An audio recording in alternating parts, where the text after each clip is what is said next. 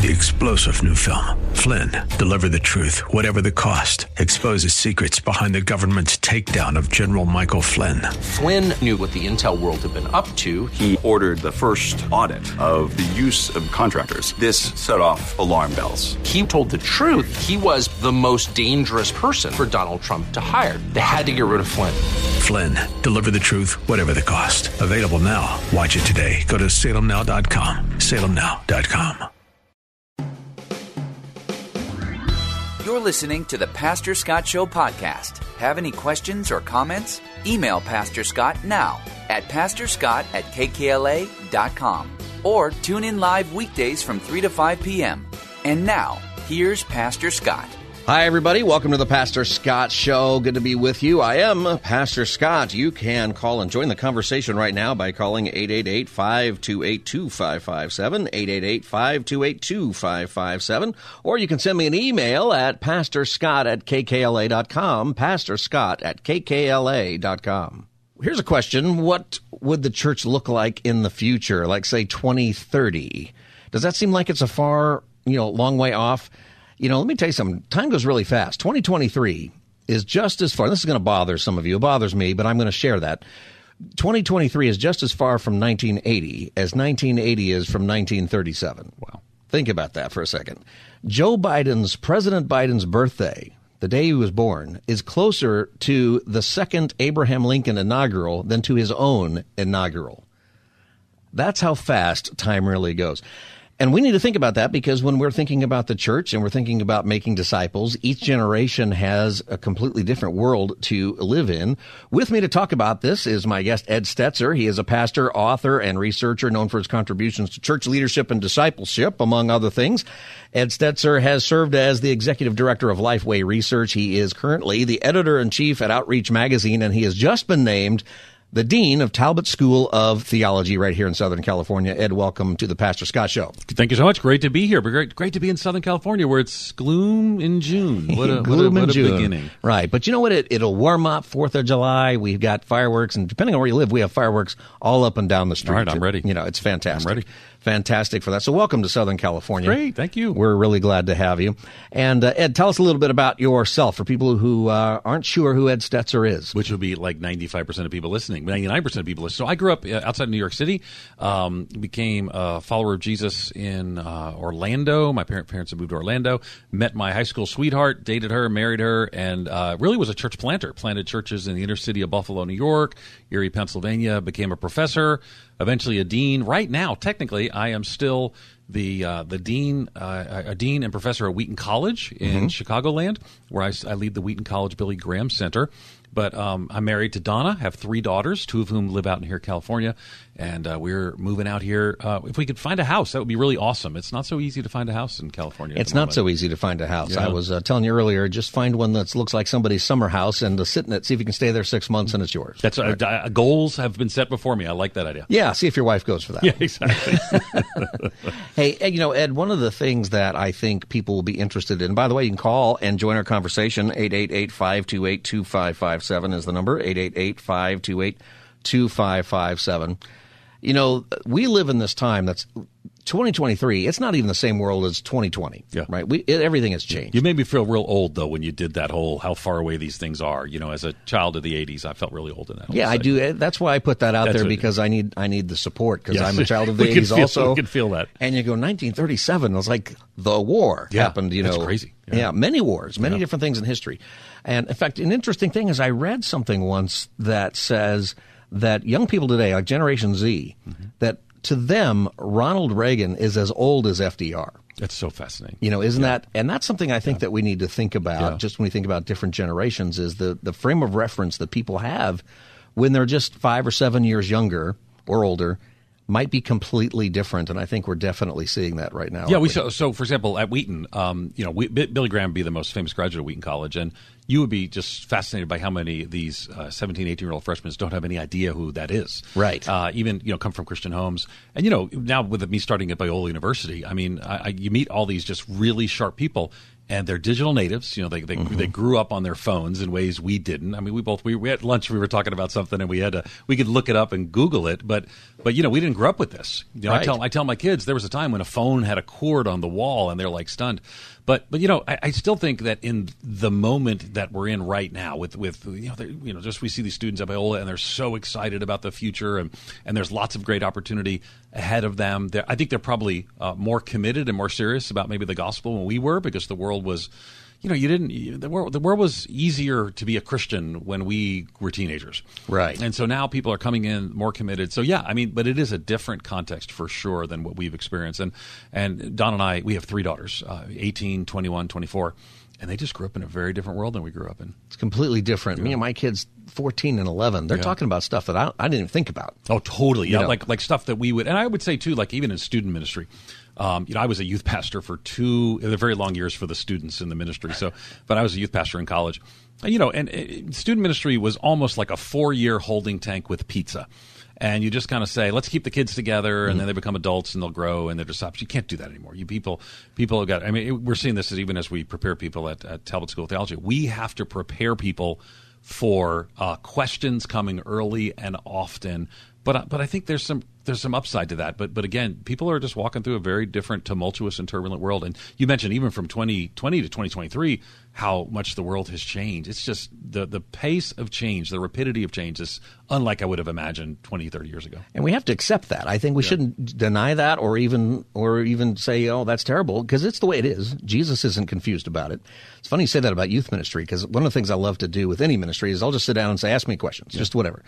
And in the youth ministry, over my time as a pastor, at first it was not too many kids had a lot of questions. Right. They weren't too hard. But by the end of it, they all have their phones and they're asking me the hardest things Oh, that they can Google. It's not even their question. Right, They're really right. just trying to stump me. Right. Total, totally different thing. But it's influential.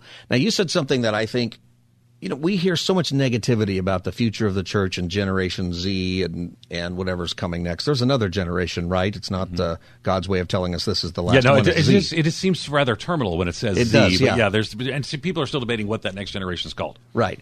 Um, but it's not really what people think. Tell us about that. You know, in your research and your understanding, you're just saying the kids are excited over at Biola University about the future and their faith. What does Yeah. that mean to them? So, so I think what you're finding is is that um, because there's a downward pressure on Christian faith and practice in the United States, so every year one to two percent less Americans identify as Christian. So, you know, when I, when I was growing up in the '80s, uh, when I was a teenager in the '80s, you know, you'd be at 80 plus percent identify as a Christian. You know, now we're at 60 something percent, and it's declining each and every year. So what happens is there was sort of a cultural value to being a Christian. So even if you weren't practicing as a Christian, you say I'm a Christian, All right. uh, and it had some some cachet with it. Uh, oh, now now that's not the case anymore. When you say today, if you're a if you're a you know 17 year old and you're in your high school and you say you know I'm a Christian, there are five or six often aggressive follow up questions that come right afterwards. And I think one of the things that we have to be prepared for is we have to help students answer those questions. If they feel completely unprepared to answer those questions, they'll be less likely to say, I'm a Christian. So as being a Christian becomes more distinct from being, you know, just an average American, you know, then it requires us to have a, a, greater clarity. And I think what that leads to, we're seeing this in some of the data, is that you know millennials, Gen Z, Gen Alpha maybe is what that's going to. We're still trying to figure out that Gen They- Alpha. Yeah, That's they a- start. you know, they start over I again. know I- you know, I guess exactly. that makes sense. I don't know. You know, we you know we're Gen Xers. You know, so Right. you and I are Gen Xers, Which means so- we don't even care. Exactly. Nobody Actually. pays any attention to No. Gen X. It's baby boomers to millennials, and we're the bitter people in the middle who get ignored. Um, And we like it, though. we do. We do. Yeah, we're happy with we that. do. We're because we're slackers. You remember slackers? Is what That's we were. right. You're a That slacker, McFly. Exactly. exactly. Very famous. Very famous things. Um, so, but what I would say is that now you're if you're in you're you're just tend to be more in. So what we see at you know it's, is just students who are super excited about what god's doing and the forward advance of the gospel. And they're they're choosing to be more committed because being a Christian means something more in subsequent generations than maybe it did. You know, I, I grew up like I didn't grow up in a Christian home, but we were um, we were nominally something. You know, we, we had a church we didn't go to, right? So Yeah. um, but but I, I think it's harder to do that in a world where Christian means something that's sometimes out of step with culture. I'm just if we had a church we didn't go to. It's so funny because you people will say, you know, do you go to church somewhere? And There's some church that you went to one Easter, totally. right? And you you Totally. label that. You know, um, In our, in our case, we were we were Irish Catholic. Okay. and that's a thing. Now it's Yes. not much of a thing anymore. But like in Long Island, where I grew up, outside of New York City, the unions were at, the police were that, and all this sort of stuff. But again, we never we never went to church. I mean, Hmm. Christmas and Easter maybe. And so when I heard the gospel, you know, it was it was new news to me. But I think I think even those kinds of just nominal Christians. Uh, I wrote an article in Christianity Today a few years ago that nominalism is is dying. It's still it's not Yeah. dead because there's still all kinds of people in our listening audience who have friends who use the word Christian to describe themselves, but they, they maybe don't know what that means. They haven't heard the good news of the gospel received by grace and through faith, uh, the, the the new life that Christ offers.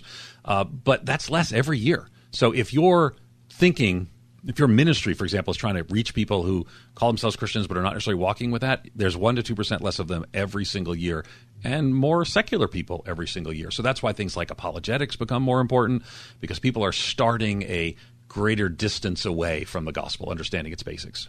I had a, uh marriage counseling I was doing one time, and they were a young couple married. And an interesting thing happened is that they were dealing with stuff that's not in the marriage counseling books because both of them got married, but they had still they were still dating other people, and they were both frustrated with this. But what they were frustrated with was not that I'm dating other people; Yeah. it's that why do I feel that this is bad? I, I just want to stop the show right now and know what your advice was. I'm assuming it included some part of stop dating other people. That is what I Okay, said, that's and you know what? It helped. Them. I appreciate your I- pastoral I- I- advice yeah, and wisdom, said- the wisdom that you showed in that conversation. But I sat there and in my mind, Yeah. I'm going, you are like three chapters ahead of chapter one. Like no one has ever right. written a chapter Right. in a book about marriage that says, when you get married, you stop seeing other people. Right. Like they didn't know that. Right. Um, and and actually, they did pretty well when that came together. It was a funny thing. It like it clicked in. Oh, okay.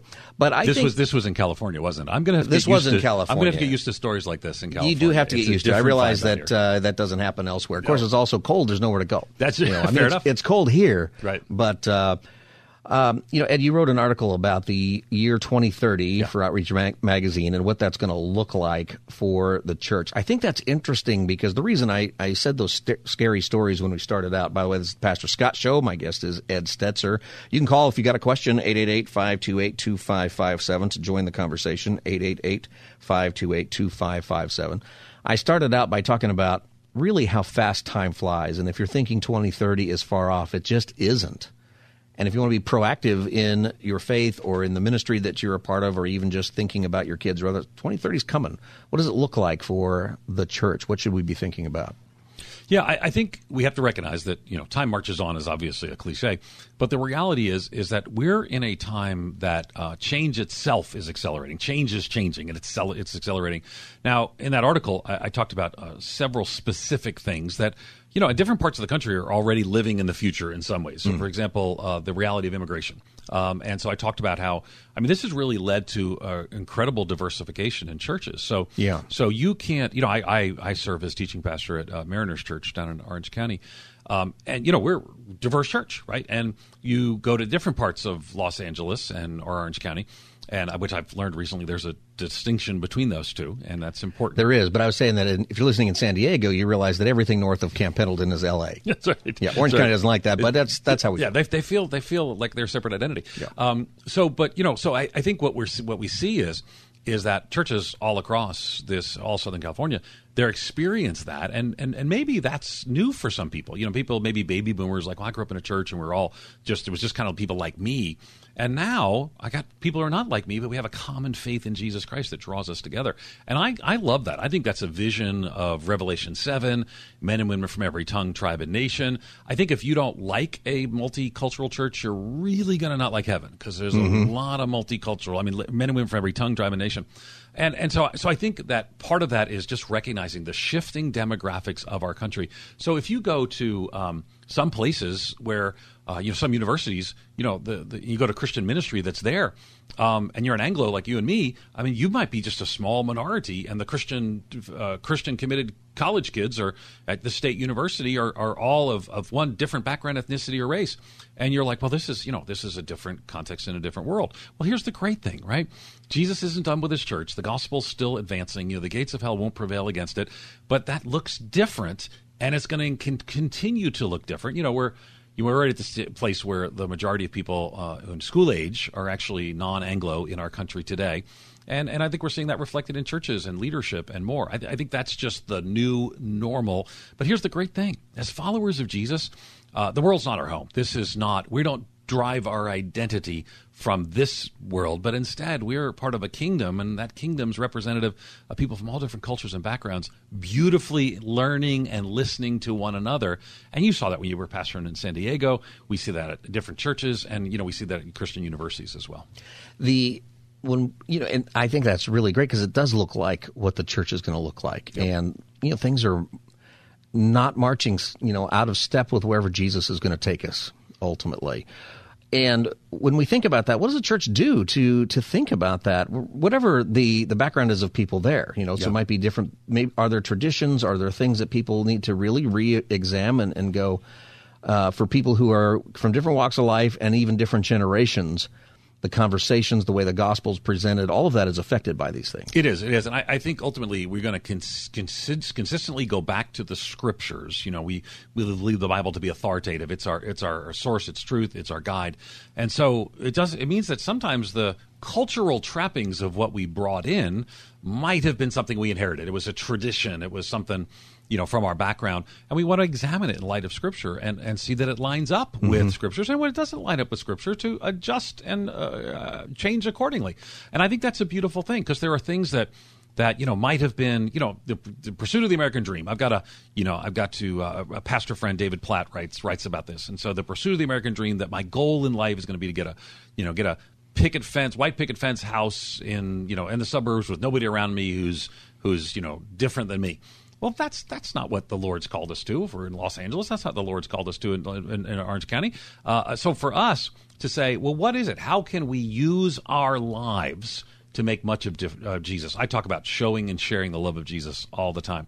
So if that's my goal, if my aspiration is to be more like Jesus and live on mission, you know, last night I was speaking at uh, Calvary Chapel Costa Mesa. You know, I, I, think everyone's probably heard of Calvary Chapel Costa Mesa again because of the Jesus Revolution right. movie. So I was speaking there last night, and they asked me to talk about you know seeing the world through the lenses of the gospel, and and and I just love if people would see that way their goals, their desires, the designs of their lives. I think would be radically different, and and and I think that's a beautiful thing, and we see it. You know, and maybe that's harder for people who are older and uh, but but I, I, just see that that commitment, and I want to affirm and encourage that commitment in people who are older, but also in the younger generations. Like you know, if we're in, we're all in for Jesus, and I love that. I want more of that, not less of that. There's a study or statistic that's quoted a lot that says uh, kids who leave the church once they turn 18, they go to college or they go into careers or military or whatever. That 75 percent uh, left the church. Yeah. Is that true? Is that- well, okay. So there's there's three or four stats that are around, and I actually when I speak at pastor events. Um, I say, how many of you heard the stat that 86% of evangelical students drop out of church after high school, never to return? And it's usually 40 to 50%. I've heard that stat. And so that's not a real stat. So, uh, first of all, you can't measure that. How do you hmm. know never? Right. So, because to say never, you basically got to, when kids drop out of church after high school, you'd have to insert some sort of tracking chip in them. And then put a scanner on every church door in the world so to make sure they never return. Yeah, I think so, that's what Elon Musk is working on. Yeah, though, right? He's going to put that right in our head. That's a whole nother conversation. Right. But, but, so what I would say is we don't know for sure. Here's what we know. We've done. I used to run something called Lifeway Research, and what we find is that when we studied 23 to 30 year olds. 70% of them indicated they stopped attending church regularly for at least a year between 18 to 22. So that's kind of the the time between 17 to 22 people stop for a year but doesn't mean dropped out permanently actually 35% of them had already returned like by the time we were doing the study so mm-hmm. so so there's what we call churn People are leaving. The leaving kind of starts at 17, and then they start returning, you know, early 20s, sometimes when they get married. But I think it's a reminder. We've talked at lunch. Uh, we we I, I get people We did. tell We we had- had, lunch. we had lunch. and was a, and, you, and thank you for that. It was a Happy Meal, Uh, it know, it was like five was- bucks, you know. exactly. Only the Happy Meals are not five bucks in California. I've noticed that. No, they're not. They have an adult one too. It's like seventeen dollars. Really? And there's no toy. I didn't. That then what's the point? That what's right. the point? Exactly. Uh, but we talk about lunch. You have a passion for discipleship. If you're going to address the dropout issue, it's going to be discipling students at a younger level. Stop thinking that you start discipling them when they get 18 and start saying we're going to encourage them to to take spiritual growth steps at 12, 13, even earlier than that. That I think that encourages people because there's so much, so many of the studies are a downer, and all these people are, you know, not the nominals you say are like you say are going away. They're the nones.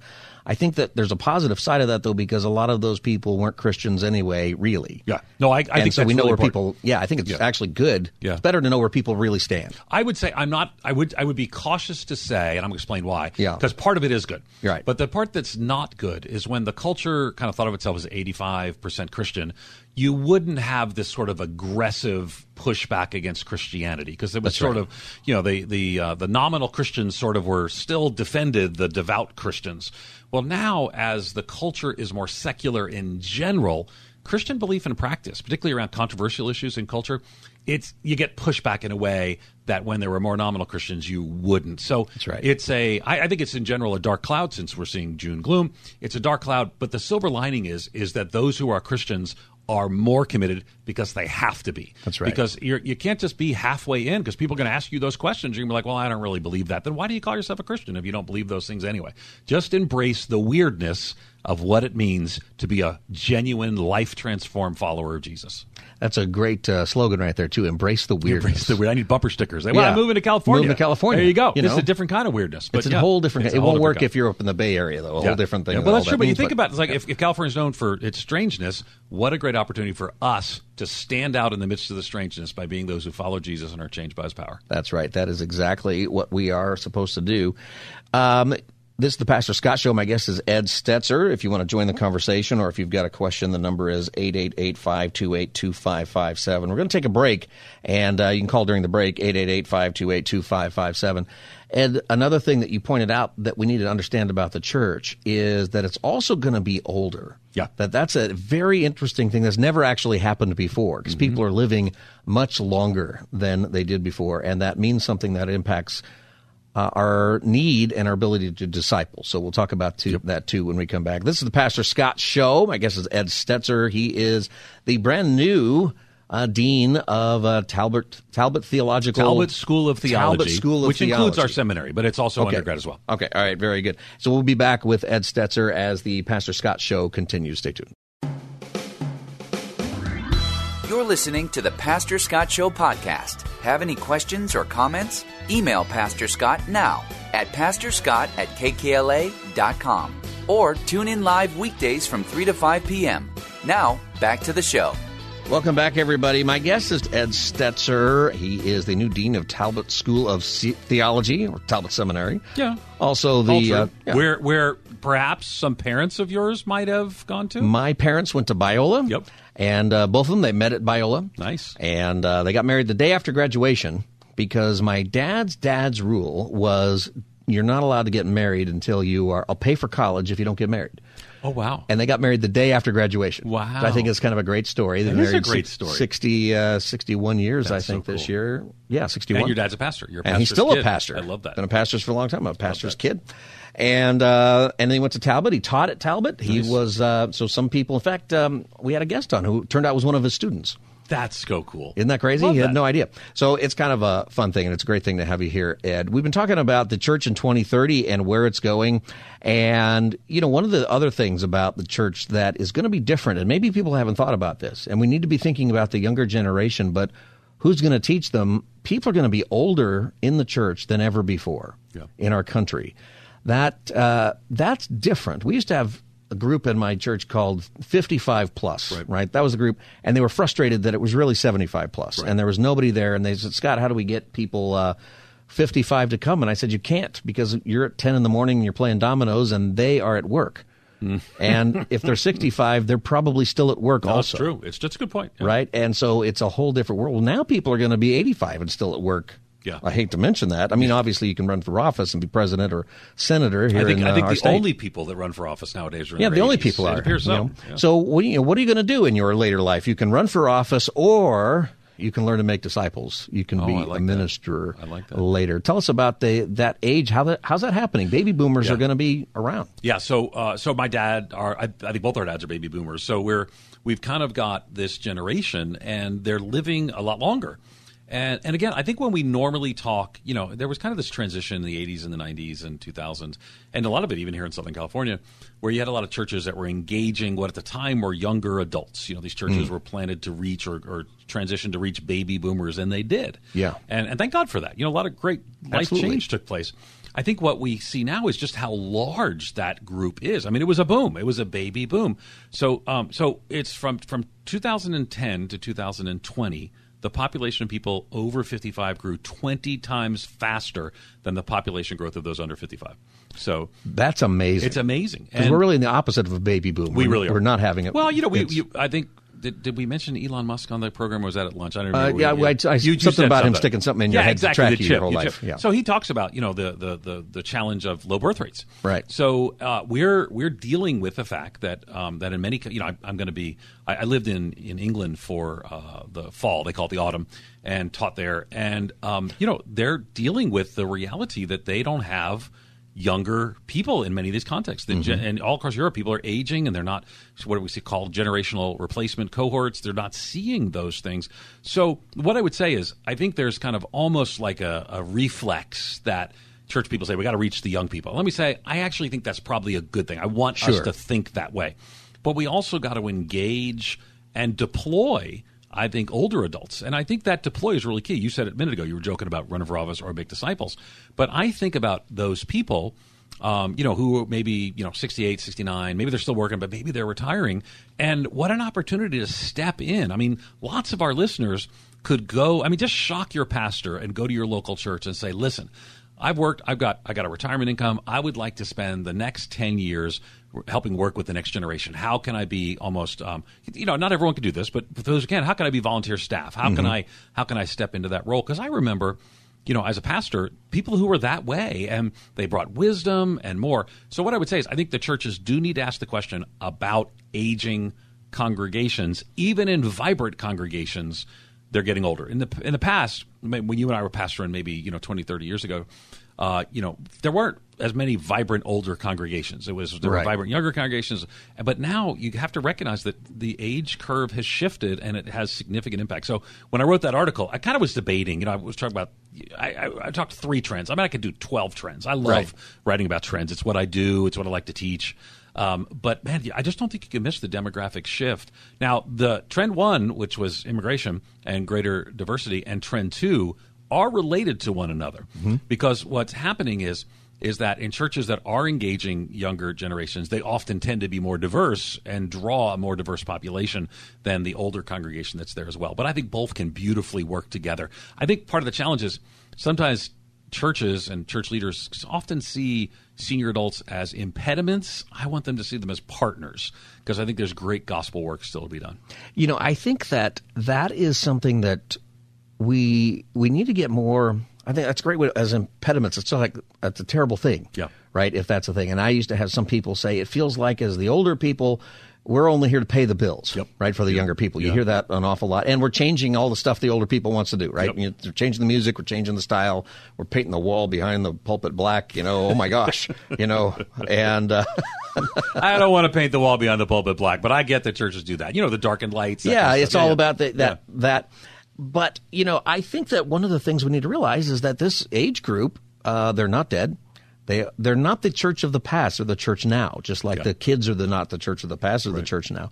And we're called to make disciples, and the great right. disciple makers are retiring with a lot of life. lot, a lot, A and lot of life wisdom, left. And wisdom. and you know, and I would say too that particularly as the world has changed so much, uh, one of the things we see, going back to the earlier question about dropouts, the next generation dropouts, is that, um, and I, I, I'm trying to do it off the top of my head, but there were like five or six statistically significant factors, and I, I can't quote them all off the top of my head from the study, but one of them that really stood out to me was that the person who stayed in church had at least one significant cross generational relationship other than their parents in the church.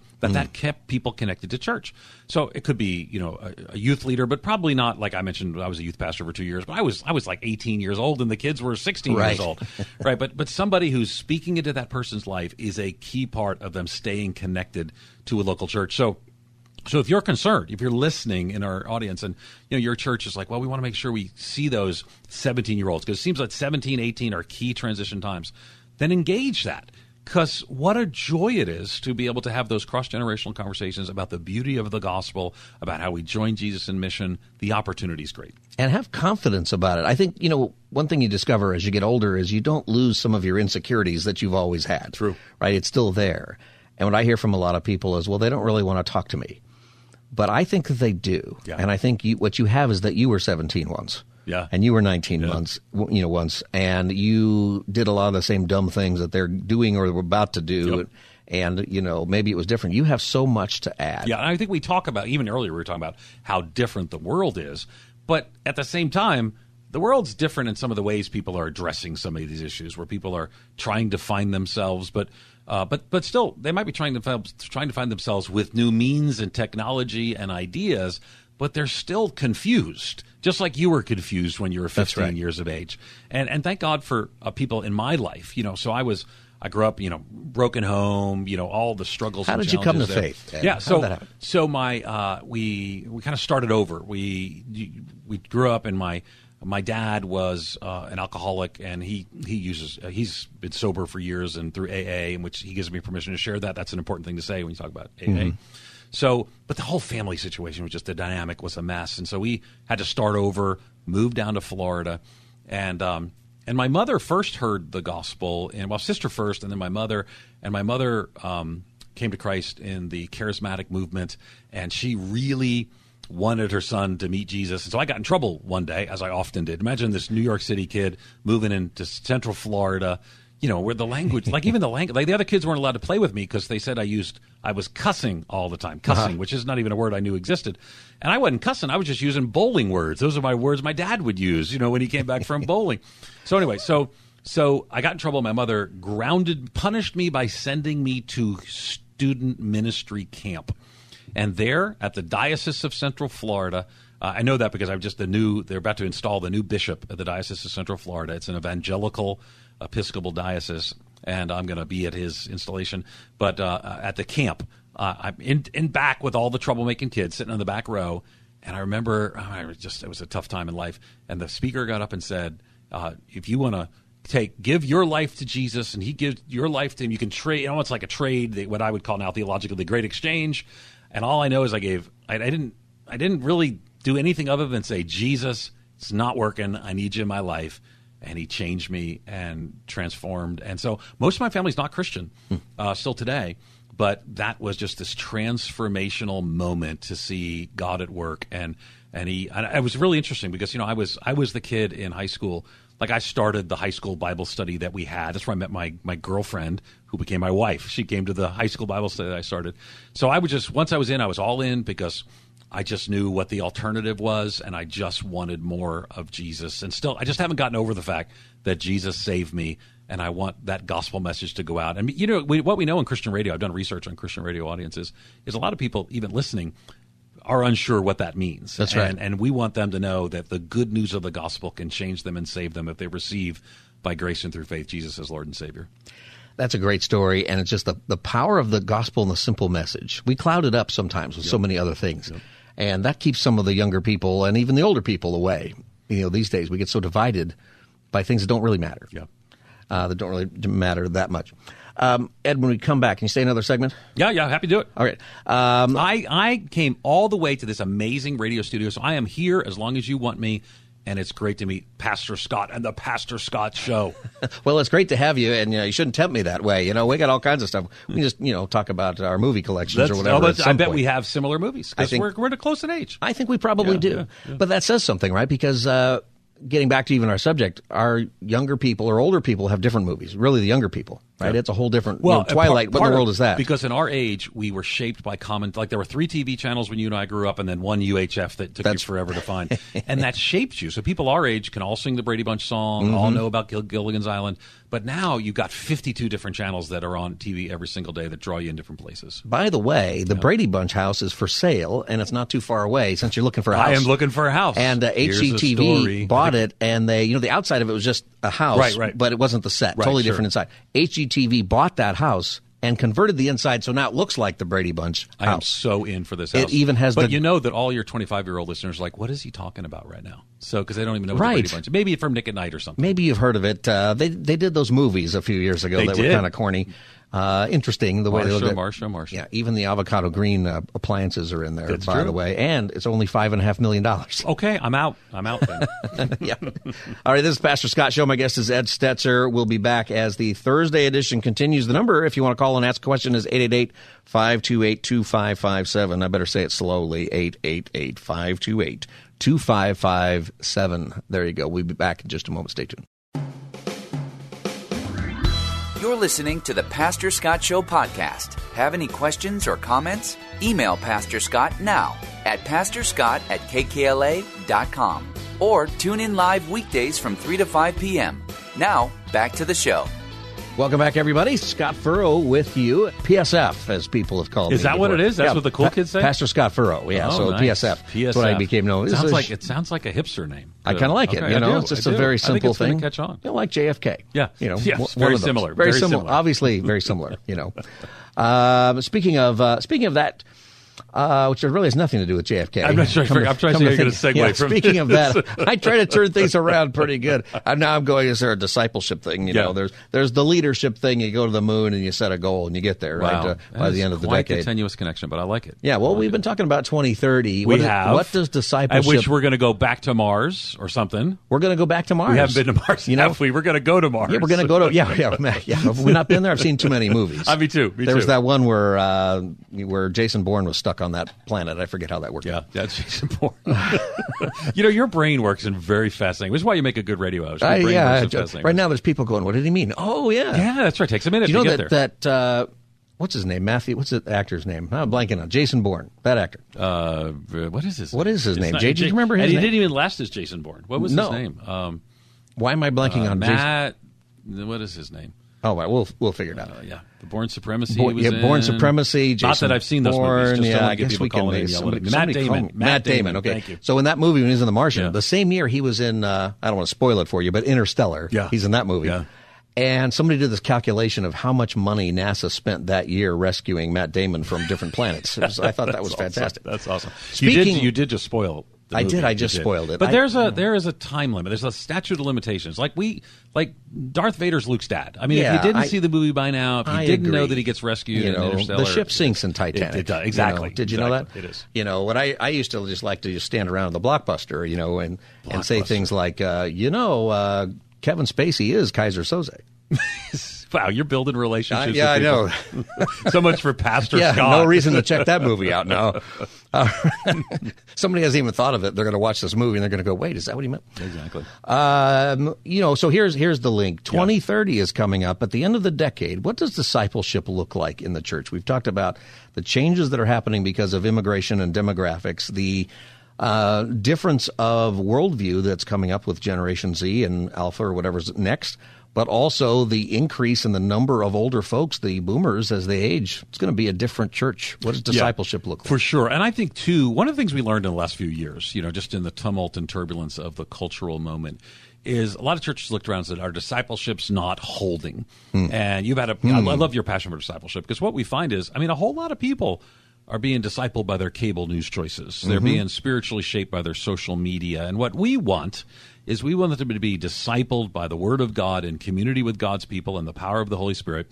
And so I think that doesn't change, but the forces that want to disciple you do change.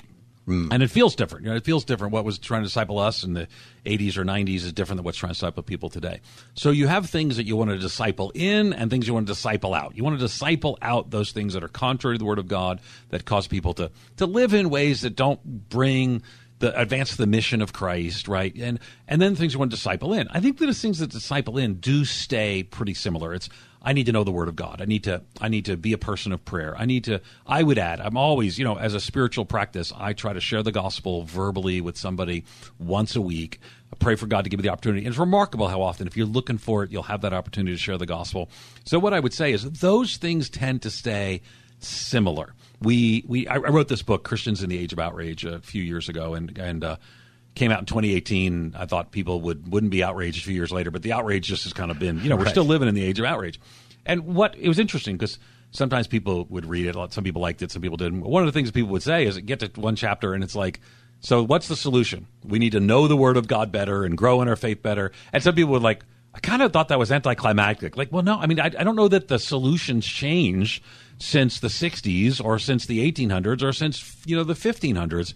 So coming back to that, it's just in a more complex time. So what we got to sometimes disciple out is maybe different, but that disciple in, I'm guessing that almost everyone listening who goes to a church that's like teaching the Bible and calling people to spiritual growth would say, I know what it takes. It's the challenges is, often they don't. We're too busy. We got too much going on. I just want to say to you, it's worth it to be a person who grows in faith and is rooted in God's word. And, and, and I think that makes all the difference. And it's worth it to make disciples. Yeah, and it, and it, doesn't need to be scary. That's right. You know, we like to say on this program, you have uh, an oikos, which is not just a yogurt. It's yeah. the eight to fifteen people that God has purposely placed in I your relational world. Love that you actually you. use oikos, like like like you really go deep enough here to talk about Greek words because your dad taught Greek. You told My me dad that. taught dad Greek, taught Greek and, uh, um, I, but I think that that really does. I mean, yeah. we have, and this is for me. Like right now, we're praying about where to find a home, and part of what we want to do is we want to be on mission where God's going to place us. We're That's still right. trying to figure that out.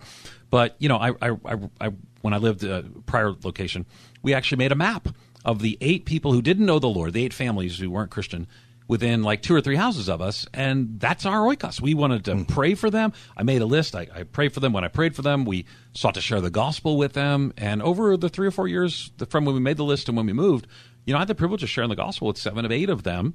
Uh, not just inviting them to church, I invited them all to church, but to share the gospel, I had the privilege of seeing uh, one couple three doors down trust Christ, be baptized.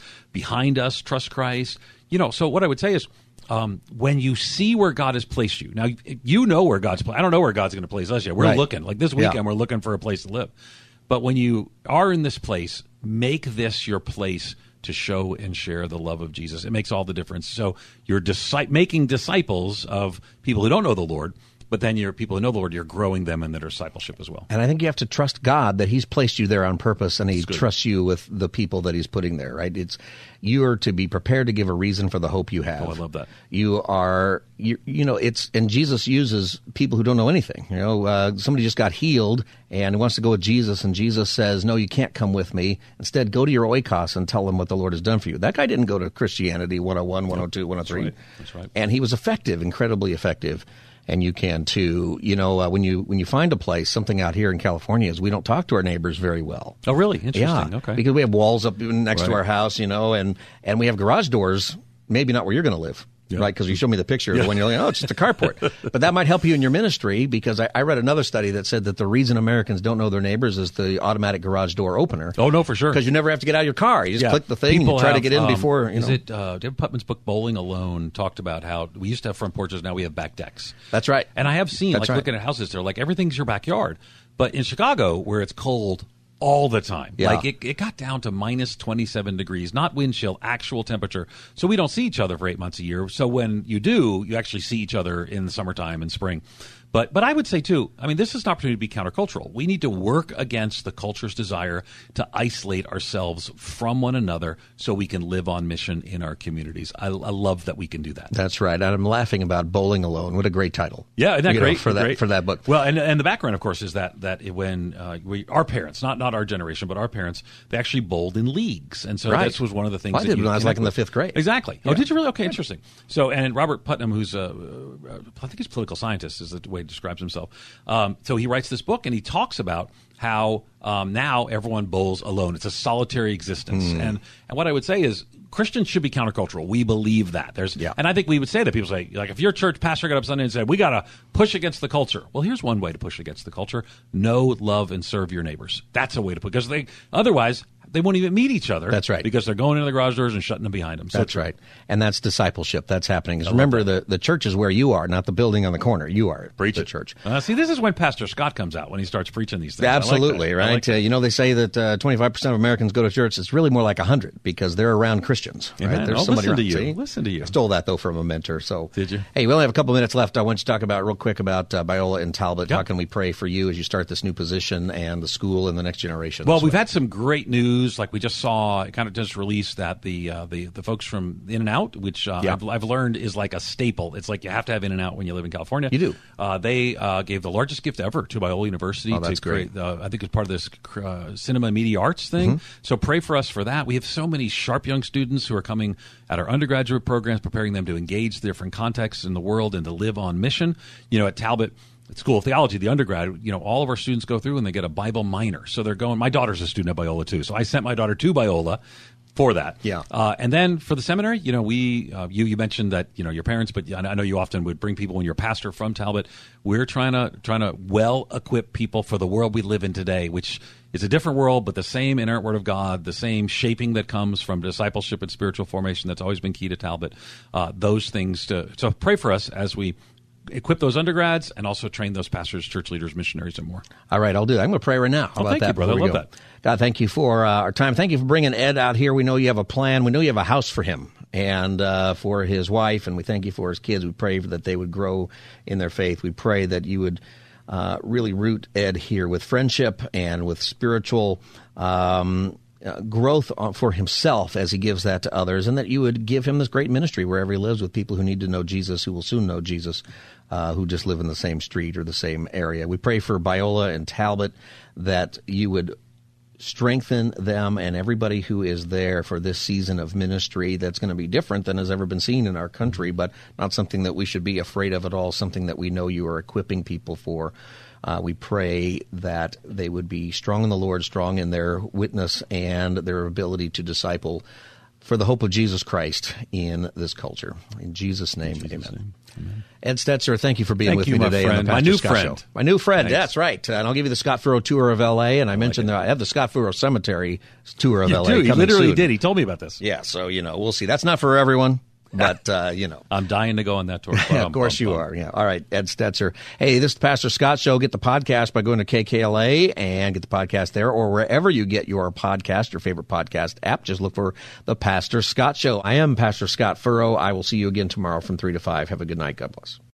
Three star general Michael J. Flynn, head of the Pentagon Intelligence Agency, knew all the government's dirty secrets. He was one of the most respected generals in the military. Flynn knew what the intel world had been up to. He understood its funding. He ordered the first audit of the use of contractors. This set off alarm bells.